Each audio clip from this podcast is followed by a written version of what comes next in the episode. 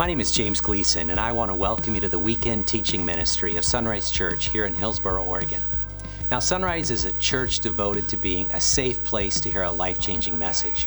And our vision is to lead people in a growing relationship with Jesus Christ. And so every weekend, we share a message of hope from God's Word, the Bible. Now, if you'd like to know more about discovering and growing in a relationship with the God who loves you, please take a moment to visit our website at w w w dot i sunrise dot com. Now, from there, you can learn how to connect with the God who loves you. Then you can learn how to grow with others along the journey of life. You can learn to develop a heart to serve the least, the last, and the lost. And finally, you can learn how to lead others to know Jesus Christ on this journey of disciples making disciples. And so now I invite you to follow along with our weekend message as you discover the heartbeat of God.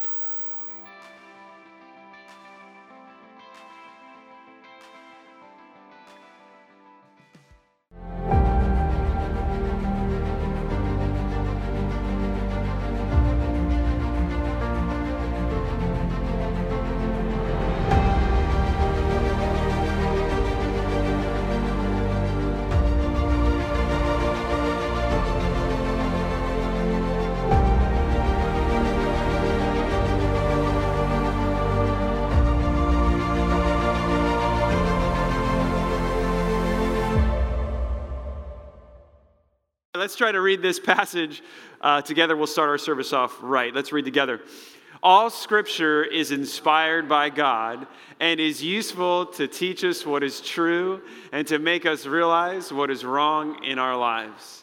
It corrects us when we are wrong and teaches us to do what is right.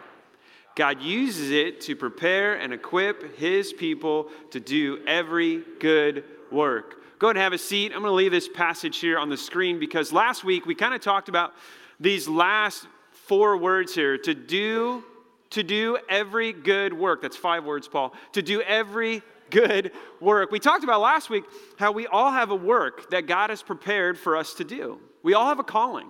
As followers of Jesus Christ, all of us are called not to sit, but to participate in the mission of God, not to stand back, not to be passive, but to be active. And what we realize when we read the Scriptures is the calling that we have in our life is a heavy calling. Like when we start to really start to unpack God's Word and see the things that God wants us to do, uh, the way He wants us to live, we get this feeling of, of inadequacy. Like, man, this is a big call. How am I going to do this? How can I step with confidence into my calling? We talked about we have a great need, a need to have a listening heart, a need for wisdom. We need to hear God's voice and be able to obey it. And we had a perfect example of that last week when we looked at Solomon. The very beginning of his reign of being king, he knew the good work that God had for him. To be king of Israel, to replace his father David, to lead these massive people and to lead him in a way that honors the Lord. And he saw this large group and he said, man, I am in need. This calling is heavy. This calling is high. What do I do? How can I step in with confidence into the calling that God has for me? And we saw him ask for wisdom. And we said, as we venture into our new season, right? We are in a leadership transition here at Sunrise. If that's not aware, you're not aware of that, I'm not James. Uh, and if you can't see that, you need glasses. Maybe you're sitting in the back too much. Sit up front and you'll see, whoa, that guy looks worse. Right? But we're in a transition. We're, we're moving. And what do we need? What's our greatest need right now? We unpacked last week. We need a listening heart. We need the wisdom of God. And I said, as a leader, I want to model that to you. I want to listen. Before we launch out into the new adventure that God would have for us, I want to listen. I want to listen to you. I want to listen to God speak through you. I want to know how you're doing spiritually. I want to learn how you're doing before we launch out into some new, exciting adventures that God has for us. And so very practically, I want to show you something. In the seat back in front of you, there's this card right here. It has a big Q R code and a little one. Please, what I love for you to do is take your camera phone, snap a photo of that, or actually when you pull out your camera app, it'll pop up. Click on that. It'll take you to a link, which will take you to our, ch- our uh, church survey, our spiritual health assessment. This is going to help me learn how you're doing spiritually, and I really, really would love for you to lean into this. This is our listening moment. Now, as we talked about our greatest need last week, I kind of want to take the opposite side of that. And think of that as the positive side. What do we need? We need God's wisdom. We need a listening heart. But on the negative side, what could be our greatest pitfall? What could be our greatest hurdle? We're all eager and we're all excited to take on this new adventure. I'm eager, I'm excited to lead you as your pastor. So excited. What is one, I'm sure there's many, but what is one of the greatest pitfalls we could fall into, costing us, basically, us realizing our potential? What could that be? I'll tell you, one of my greatest fears as a leader is ignorance. Let me tell you what I mean by that. I don't like when people know that I don't know something. Ignorance, I, I'm afraid of not knowing. And being in an ignorant position, not knowing, I don't mean it as an insult, but just a statement of not knowing. When I find myself in that position, I find myself in a very embarrassing position. I don't like not knowing. And it started actually when I was really young. When I was really young in elementary school, I was forced to participate in this spelling bee. So I get up there to participate in this spelling bee at the elementary school level, where they're really kind to you. So the first round is supposed to be easy. All the kids get through the first round, unless you're this guy, right? I think I was the third kid called, right? Cat, easy, C A T E, seven. I don't know what I said. Whatever I said, I ruined it. Because I got out on the first round. I remember the person, the teacher, delivering the questions, and it was like, everybody's supposed to get through, everybody will get a, you know, an applause, everybody will feel triumph, not me. Like, and I knew it. She gave me the word, I, I messed up the word, I'm putting numbers, hashtags, I was ahead of the game on hashtagging. I did it in elementary school. Like, I was ahead, I was ahead, and I got out, I just remember being so embarrassed. And you know, that fear, that fear has stuck with me all the way up to now. I don't like not knowing.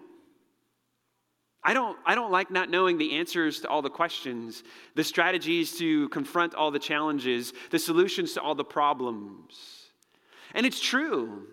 As we venture out into this new season, there's a sense in which the things we don't know could hurt us. Right? The things we're ignorant of uh, could hurt us. Not knowing could hurt us. But there's something actually more dangerous. In fact, we need to be more comfortable with ignorance probably ever than ever before. I just read this book, and this author was talking about how the phrase, I don't know, is going to be said more now than ever before. And his case was this. He said, we are in a constant season of being newbies. Because the way of technology and just the progression of innovation is so fast, we're all in a state of being newbies forever. We can never master a skill, because the moment you finally lock into what Microsoft wants you to do, they change it with an update, right? The moment you finally get how to operate this thing, you're like, great. And then that thing pops up. Hey, plug in your phone tonight, because we're going to give you an update. Oh, no.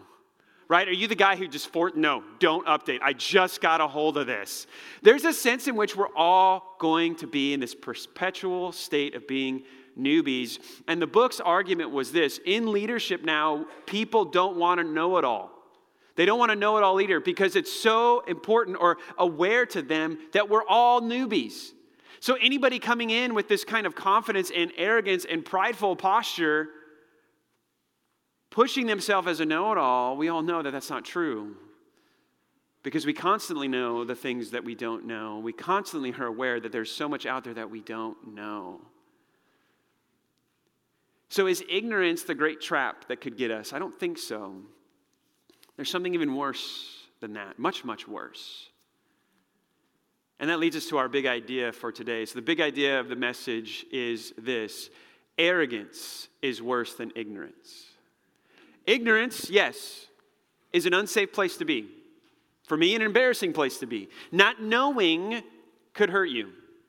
But there's something much more devastating, a different place to be in, and that is this: an arrogant place. Let me show you this. Go to Proverbs chapter nine. Proverbs chapter nine. If you don't have your Bible, it's going to be on the screen. But Proverbs chapter nine, here's what we're going to see. Solomon is going to present to us a really uh, colorful way to get this picture to us. He's going to talk about two parties. in Proverbs chapter nine. One party is thrown by Lady Wisdom. And Lady Wisdom is going to create this wonderful banquet, and she's going to call people to herself, and the banquet's going to be full of life and joy. And then there's another lady who's preparing a party, and that's Lady Folly or Lady Foolishness. And her banquet may seem good, but in the end it leads to death. And these two banquets, they're calling out to three types of characters, three people, if you will. They're calling out to the wise, they're calling out to the arrogant, and then they're calling out to the ignorant. And I think sometimes what we do, I know what I have done, is I only think in two categories. There's the wise and the arrogant. But there's another group, and that's the ignorant. The ones that just don't know any better. And here's what I think we're going to find, is that the worst position to be in is actually the arrogant. The ignorant still have hope. Not knowing, they still have hope. As long as they're willing to learn, they can become wise. But the arrogant are presented in such a dire way here that there seems to be no hope for them hearing Lady Wisdom. This is our greatest pitfall out there, is that through our pride, we'll plug our ears. I know better. I know what to do. I can handle this on my own. That's the worst place to be. Because even if we have great skill, we've placed ourselves in a position where we can't hear the voice of God. Let me show you this. Proverbs chapter nine. Let's start with verse one. Proverbs chapter nine, starting with verse one. We get the first party. The first party, and Lady Wisdom is throwing the party. Look at verse one. It says, "Wisdom has built her house.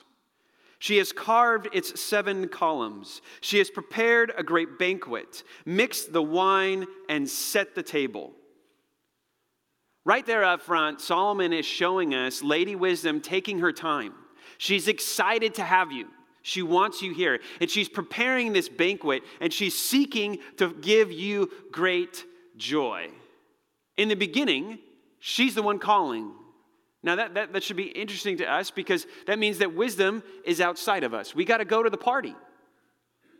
Wisdom is not inside of us. What we're going to see through Proverbs nine is there's not an idea of promotion of, hey, follow your follow your heart. Or maybe that phrase, maybe you've used it before, I've heard it before, or just trust your gut. What a weird phrase, right? Trust your gut. Do you know what goes on in there? You get some pretty crummy ideas from your gut, I think. Here, wisdom is outside of us. And this should humble us just right up front. That it's true when we hear some wise words, it may resonate with us, maybe resonate with some of our desires, resonate with some of our thoughts. But we are not the authors of wisdom. We're not the designers of wisdom. We discover wisdom. We learn wisdom. Wisdom is given to us. We don't generate it. This is humbling already. This should already move us away from arrogance, is that wisdom is outside of us preparing a party. And that party is awesome, right? Her venue is perfect. First, she built the place. Isn't that great? She built the place, and she has seven columns. Now, what does that mean? To us, right? Maybe if you're an architect, that means something to you. That means nothing to me. I don't know what that means. But in the ancient Near East, if you had seven support columns, this would be a massive, luxurious house. And I think the biblical authors will use oftentimes numbers to illustrate the idea of perfection. Well, seven is the term or the number for perfection. I think what Solomon is setting up here is this is the perfect venue. This is the perfect place. It's large. It's luxurious. It is the perfect venue. And she has awesome food and drink. Right, look what it, sees, she, it says. She has prepared a great banquet. Mixed the wine. What does this mean? This means she's back there. She's probably mixing the wine with either spices or honey to kind of just give it a little more taste. Or she may be actually pouring water into the wine to make it more drinkable. Whatever is going on here, she is excited for you to enjoy her wisdom. Under her care, things are good. Now look at her invitation. She's got everything set. Now look at her invitation. Look at who she calls out to. And this is where we get the first character. I said there's the arrogant, the ignorant, and the wise. And look who she calls out to. We're in verse three. She has sent her servants to invite everyone to come. She calls out from the heights overlooking the city, "Come in with me." She urges the simple, to those who lack good judgment. Now just stop here. Who gets the invite? Is she talking only to the wise? No. She's talking to the ignorant.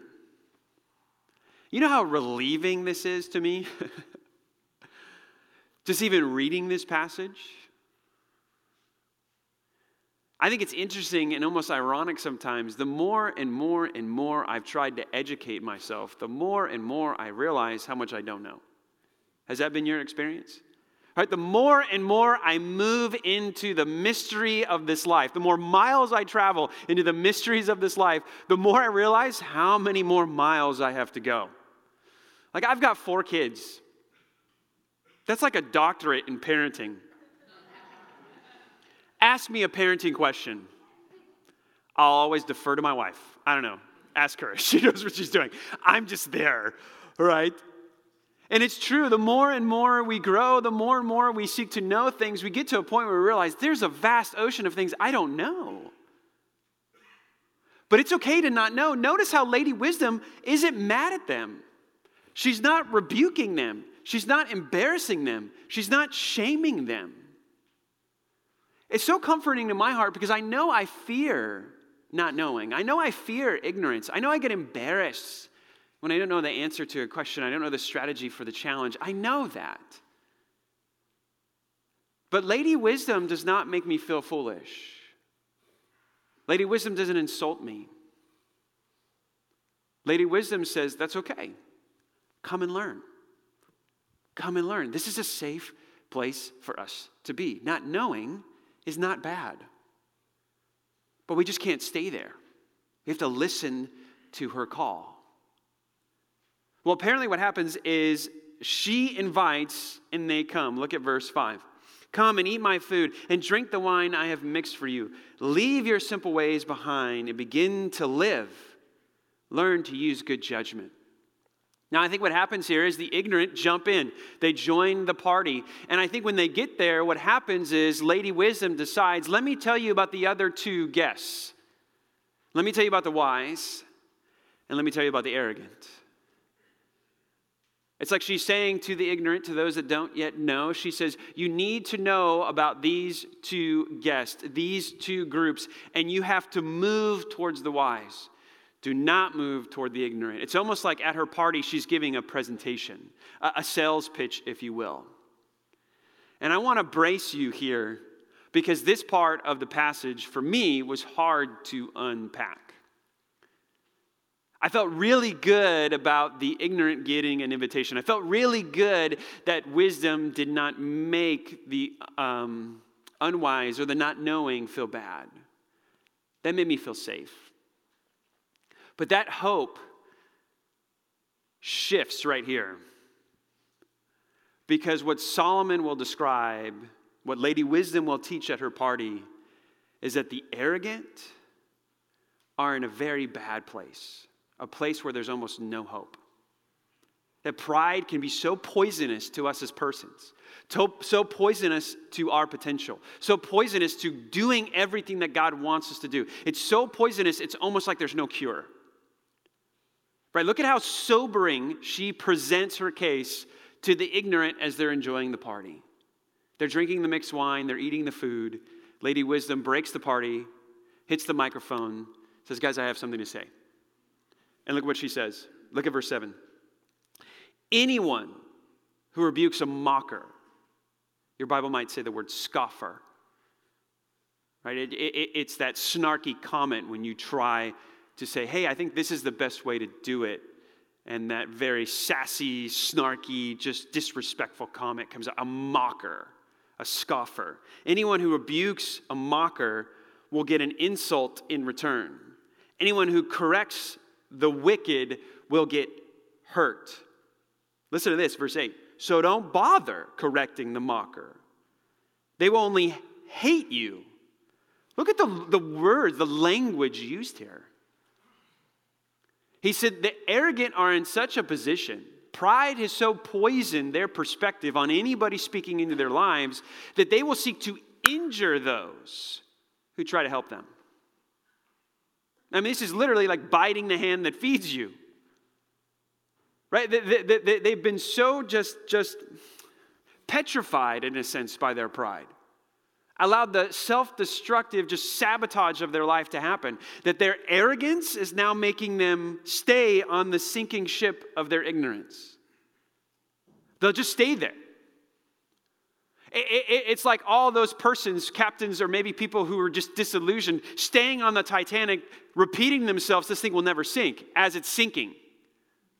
Right? As they're going into the icy waters, there's no way it'll sink. But clearly, it's sinking. Ankle deep, knee deep, waist deep, this will never sink. That's what's being portrayed here. They're so deaf to Lady Wisdom. Their pride has plugged their ears. They can't hear anymore. They don't want to hear. In fact, if you try to pull the finger out of the ears spiritually, they'll hit you. They'll injure you and they'll hate you. Isn't that scary? You see how ignorance is really not the enemy here. Not knowing is not the enemy here. What's the most dangerous place we could be in? An arrogant place, a prideful place. I got this. It's all handled. I know how to do this. Don't tell me what to do. Now contrast that. Look at the wise. Look at how Lady Wisdom talks about the wise. Ask yourself if this is more your posture. Now look at how she describes the wise. Instruct the wise, and they will be even wiser. Teach the righteous. Notice how wisdom and righteousness go together.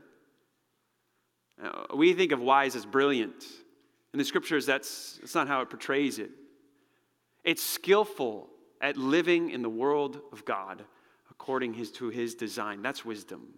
Skillful at living in the world of God according to his design. It's not about I Q, right? It's about obedience to his design. It says, when you teach the wise, they become wiser. If you teach the righteous, they will learn even more. Now, before we get to verse ten, here's what I don't want you to hear.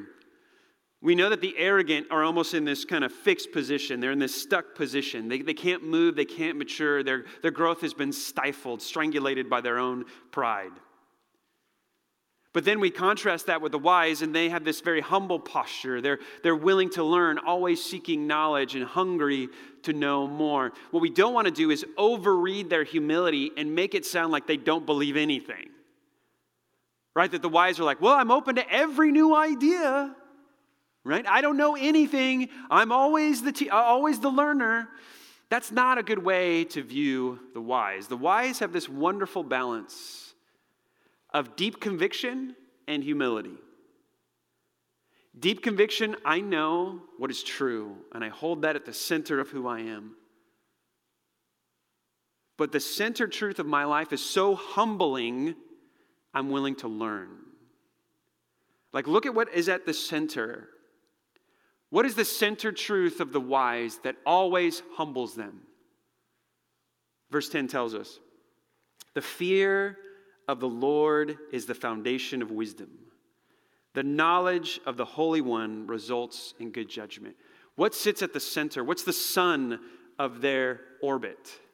It's the fear of God. Now, at first, if you have never read the Bible before, and you're just encountering this, and you think, fear, what a terrible term to use in reference to God.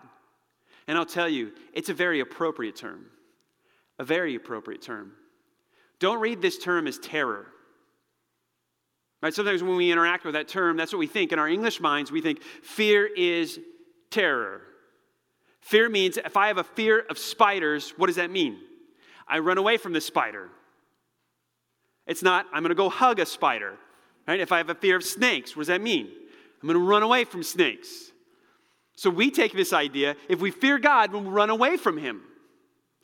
But that's not a biblical view of what fear is. All right, let me show you this. This is Exodus twenty twenty.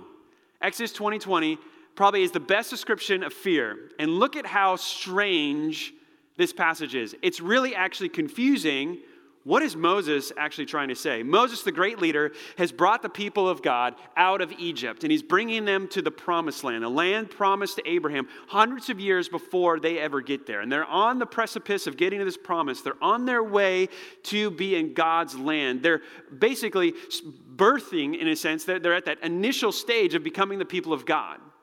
And so all these great things are happening where God wants to finally meet with his people. So God shows up on a mountain, and in thunder and lightning, he speaks to his people directly. It's terrifying. They prepare themselves, they get to this point, and when God shows up on the mountain, now remember, this is the God who they've already seen break the world power Egypt through these amazing warfare-like miracles called plagues. So they know his power.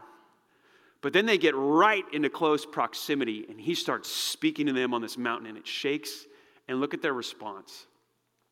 They're scared. And look what Moses says to them. I remember reading this for the first time. I don't know your interaction with the Bible, but there are so many times I read the Bible, and I'm like, what? Maybe it's because I'm a slow reader. I remember reading this passage like, this doesn't make any sense. All right, look at this. Moses says to them, Exodus twenty twenty, don't be afraid. That makes sense. Don't be afraid. Moses answered to them, for God has come in this way to test you, and so that you, what's that word? Fear. So that your fear of him will keep you from sinning. Do you see the contradiction here? He says, don't be afraid. God showed up, so you'd be afraid. What? Either this is really slick marketing to keep it in your brain, or Moses is just speaking in contradictions. Here's what he's doing. He is dispelling one type of fear and instilling another type of fear. He's saying, don't be afraid of God. Don't run from him. He's not a spider. He's not a snake. He's not a cockroach, whatever you're afraid of. Don't be afraid of him, but be afraid of him. Now, what does that mean? It says, be afraid of him, so much so that you'll st- you keep yourself from sin because you want communion with him so much. This reminds me, I was uh, afraid of my father. But not this type of fear. This type of fear.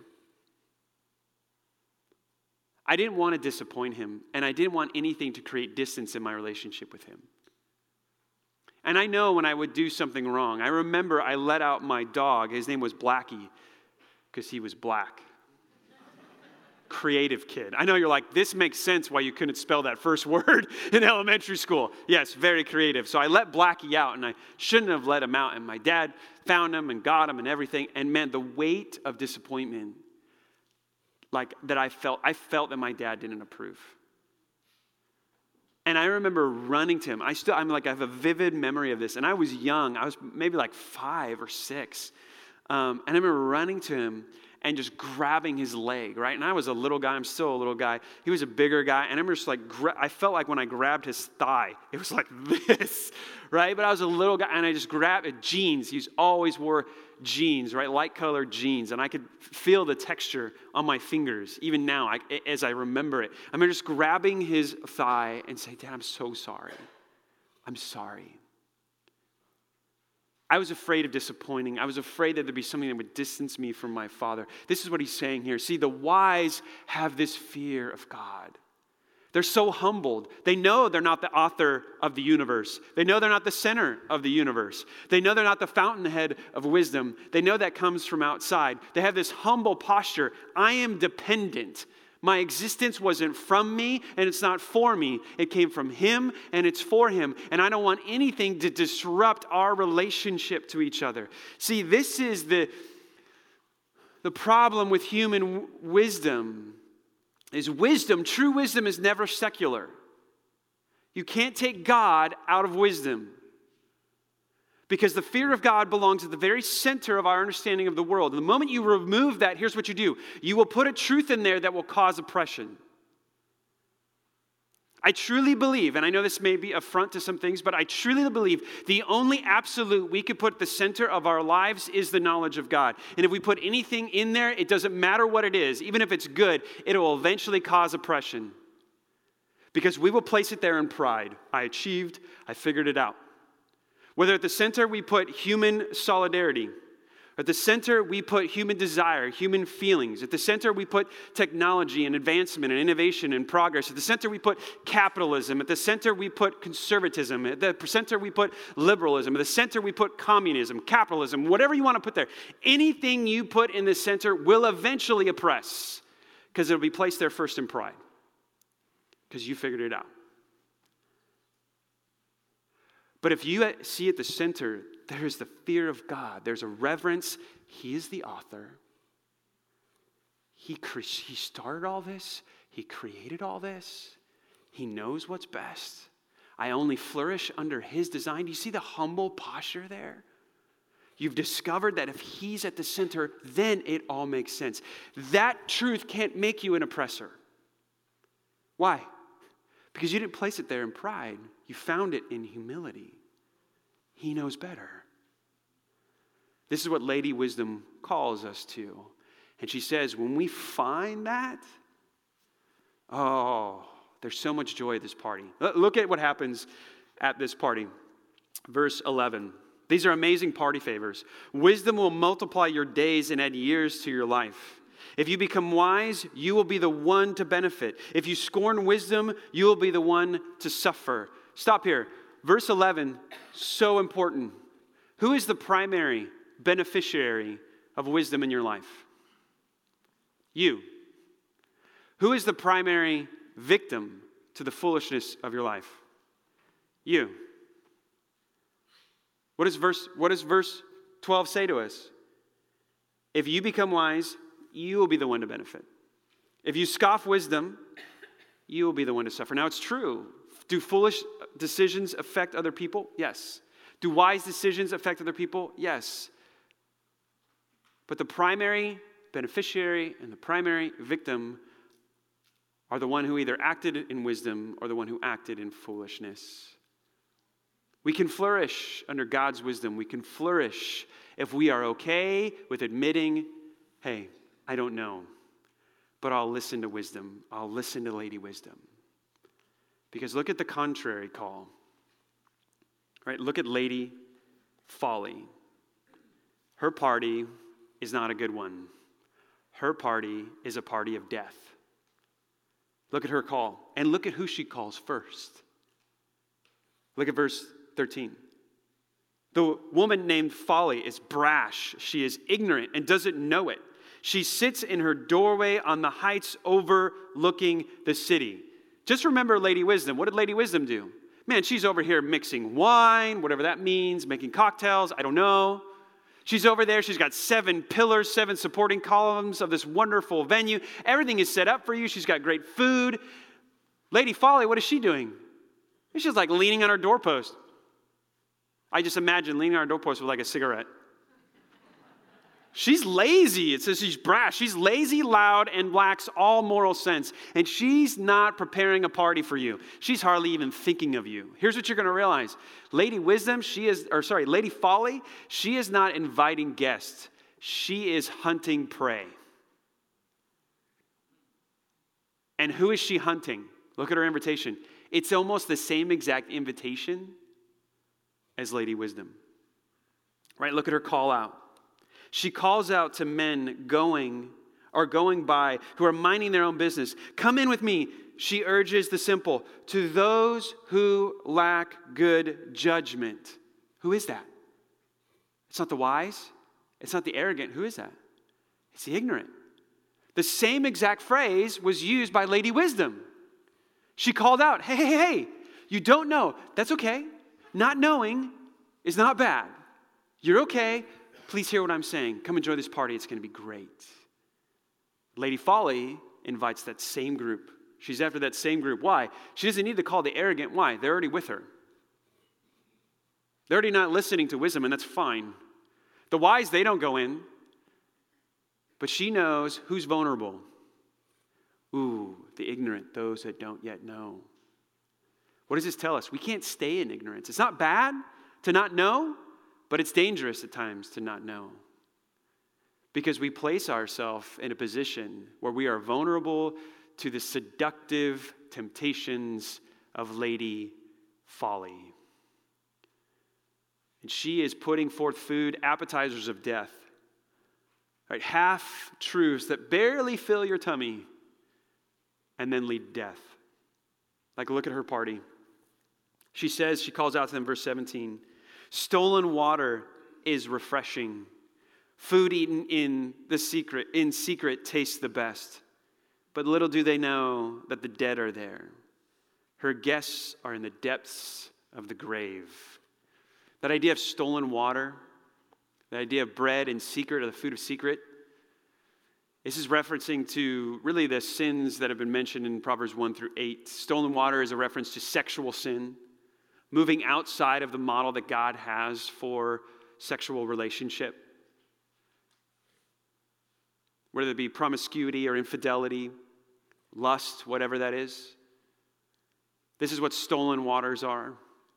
The bread of secrecy means violence, means theft. These are all things that will satisfy for a moment, almost appetizers to death. You don't just order appetizers. Well, unless you're cheap. Right? They just fill your tummy enough. And that's what's being described here. Her food can't even compare to that of Lady Wisdom. Lady Wisdom has mixed wine and wonderful food. She just got water. That's it. That's all she has. It satisfies for a moment, but in the end, it's poisonous. It kills. She is seeking to devour, not seeking to entertain or give joy. What makes us pray? What, what makes us vulnerable to Lady Folly? Our pride. We place ourselves in an arrogant place. I don't want to listen. I don't want to hear. And when we get to that place of arrogance, it's a place where God's voice isn't very loud, it's faint. And Lady Folly is on the loudspeaker. This is the, the biggest, or one of the biggest pitfalls we could find, is to hold on with pride. I know it. I know it. I can do it on my own. Leave me alone. We'll lose out on our potential. All the things that God would have for us, we'll lose out on. This is why, for me, it is so incredibly important for you to help me learn, for you to help me listen. I want to lead you well. I'm ready to go. I'm so charged up. I got so much energy, I can't even contain it.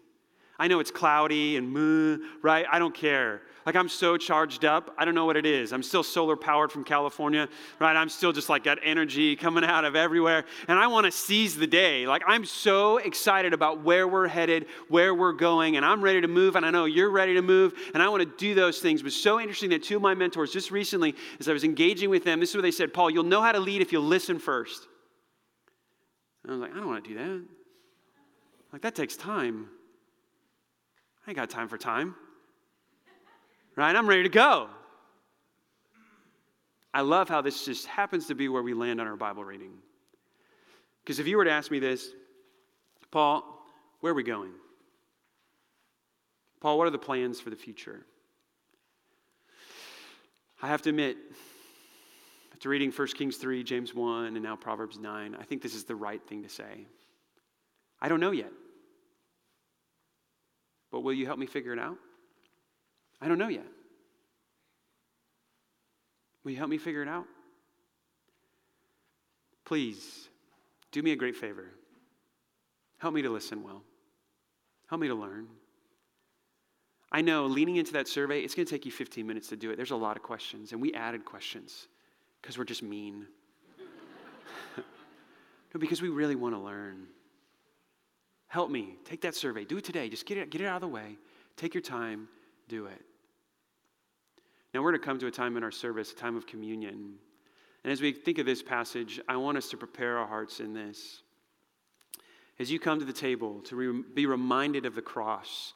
The cross is the great kryptonite to pride. Because pride cannot grow in the soil of the cross. It can't.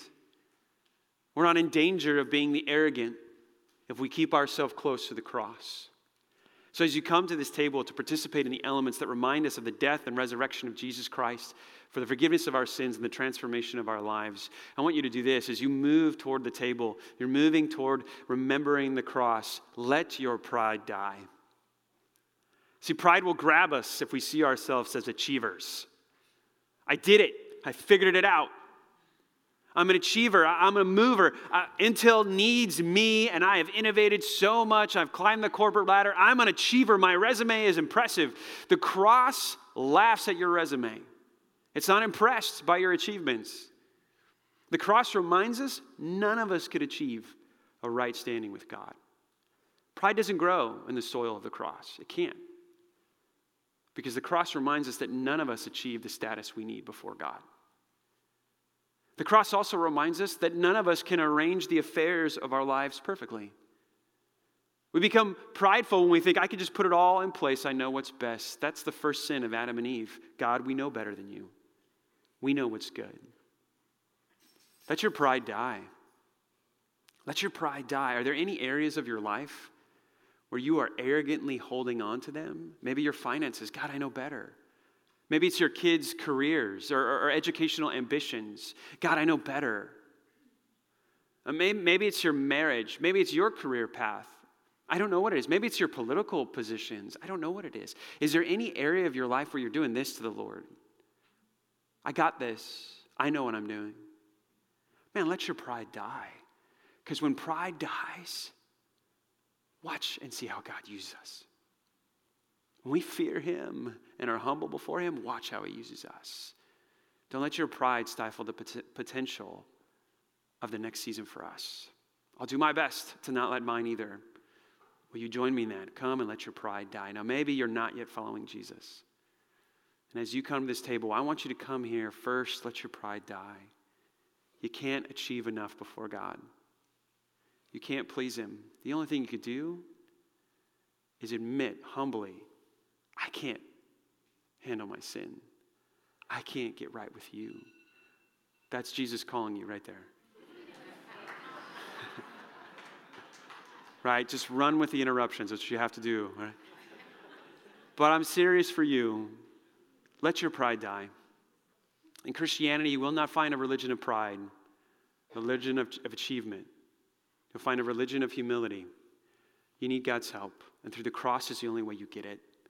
So my prayer for you is that as I pray, you would let your pride down, confess your sin, confess your need for God, and take communion for the first time as a new Christian after laying down your pride. Church family, let's pray. Father, we love you. We thank you for who you are to us in Jesus Christ. Oh, Father, that you, we thank you that you're eager to give us wisdom. You're eager to, to give us understanding. Your voice is calling out to us no matter where we are.